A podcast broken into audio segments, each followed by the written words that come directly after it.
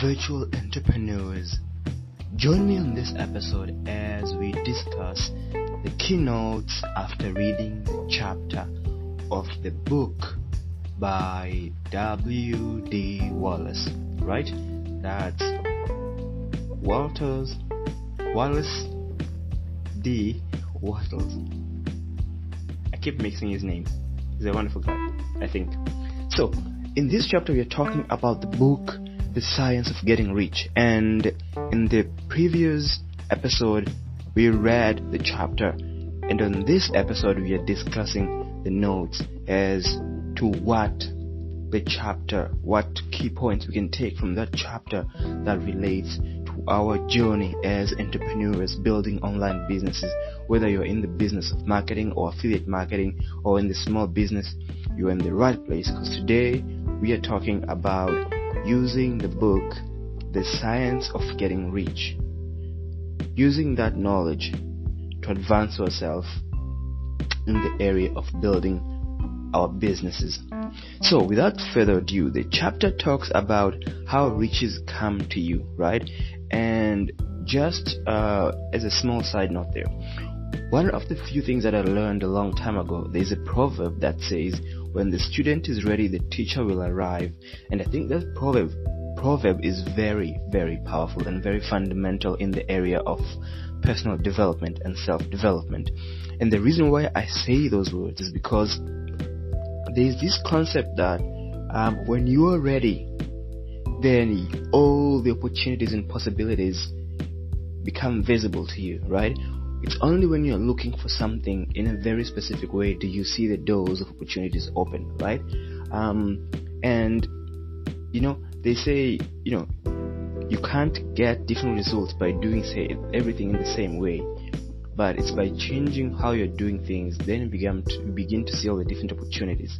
Uh, and then there's this key thing that I once heard, a very very powerful phrase that says, you know, sometimes you're so stuck in what you're doing and you go for the low hanging fruits. You only reach for what's accessible and you never really exhaust all the possible resources available to you, right? And I think that's very fundamental that you never really truly look to exhaust the possible the possible resources available to you right?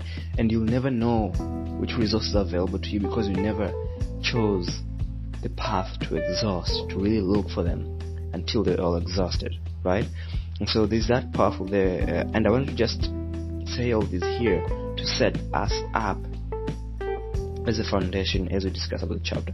Now, there are two key values that I took from this chapter. There's quite a lot, but I took two so that we can discuss them. And the first one is the idea of creating value. We're going to go back to this. This was discussed in the last chapter, but we're going to dig deeper into this because it's continuation, right? And if you want to avoid the competitive landscape, right? Because we want to avoid that because competing means we are all doing the same thing and we're playing a game where only one person wins. And in the world of business, if you're playing the game of competition, the winner is either the person with the most expensive product or the person with the cheapest product.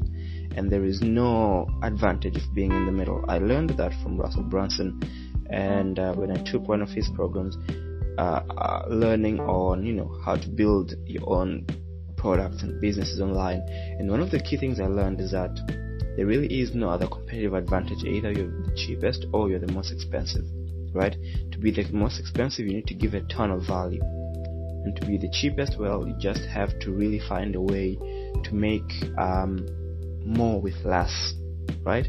Um, and usually in the business of selling material goods means you have to secure channels, distribution channels, and resources, raw materials at a cost that is much, much lower so that you can always make a profit, right?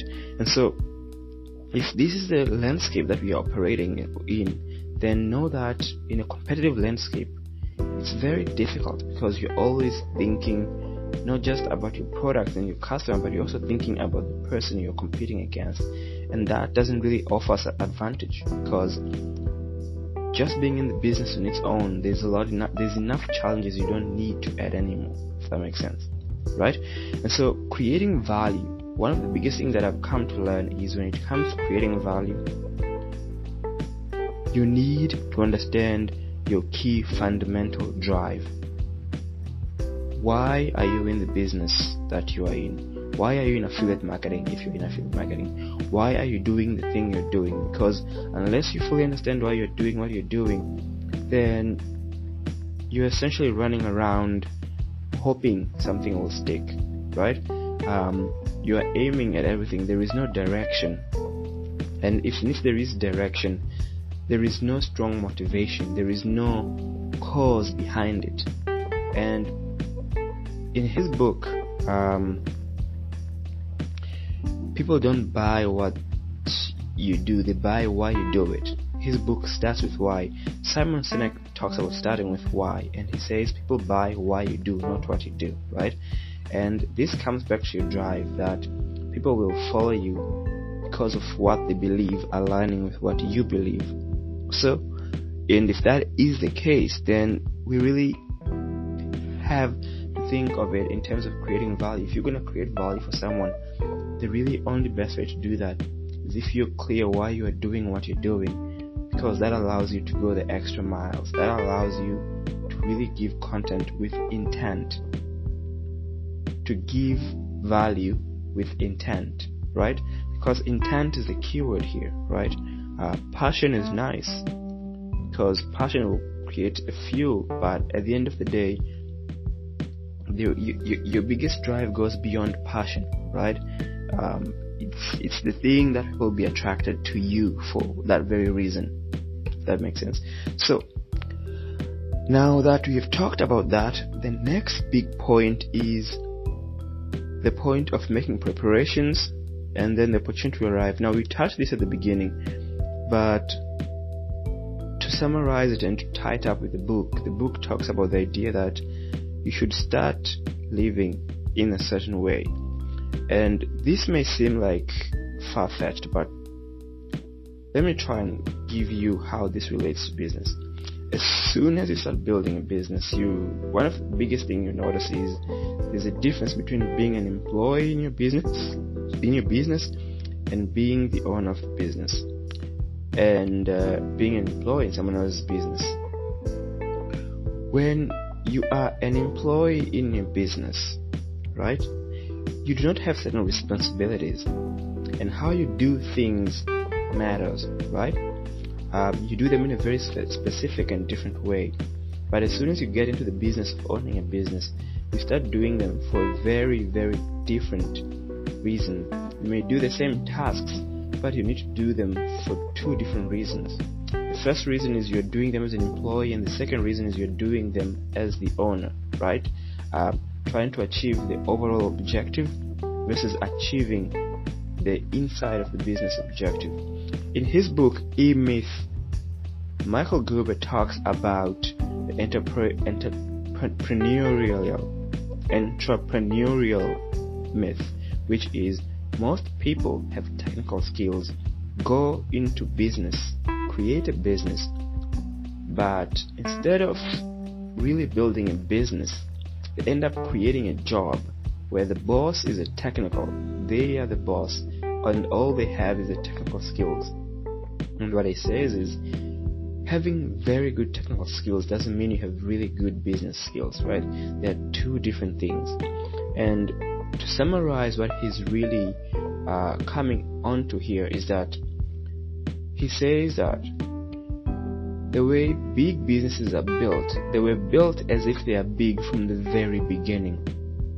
It wasn't built like a small business to stay small. It was built as a very, very big business. They built the business with a grand vision of it being big from day one. Right? Whereas a small business is built as a small business. And that is the big difference here. And so, taking that into consideration, to get where we want to as entrepreneurs, we have to think as entrepreneurs. We have to act as entrepreneurs, right? And that makes sense because there is no way that you can act as an employee and expect to get results as an entrepreneur. Those are two different things. One of those is you take responsibility for your own action, and the other one is someone else takes responsibility for your action, right? Being an employee means you have a boss. Being an entrepreneur means you are the boss, right? And that means that when you get a loss, you get a serious loss. Whereas being an employee means, well, there's a paycheck coming anywhere right? And that is a very big difference there. So, thank you so much for tuning in. That is me on these notes here. Um, they're a little bit all over the place, but I hope you enjoyed that and I hope you got some value from that. If you did, go to herbertmarketinghelp.com. You'll find all the past episodes from our podcast. I want you to subscribe to this podcast and I also want you download any, any of the resources I have for you there, uh, including this book that we are reading. I'm going to put it in there. And this will help you if you want to look at it over later on, uh, if you missed a key concept. And uh, if I have any future resources, I'll put them down there for you. Uh, it's a free book. Uh, it was written a long time ago, so it's completely free. Aside from that, thank you so much for tuning in, and I'll talk to you on our next episode. Have a wonderful evening.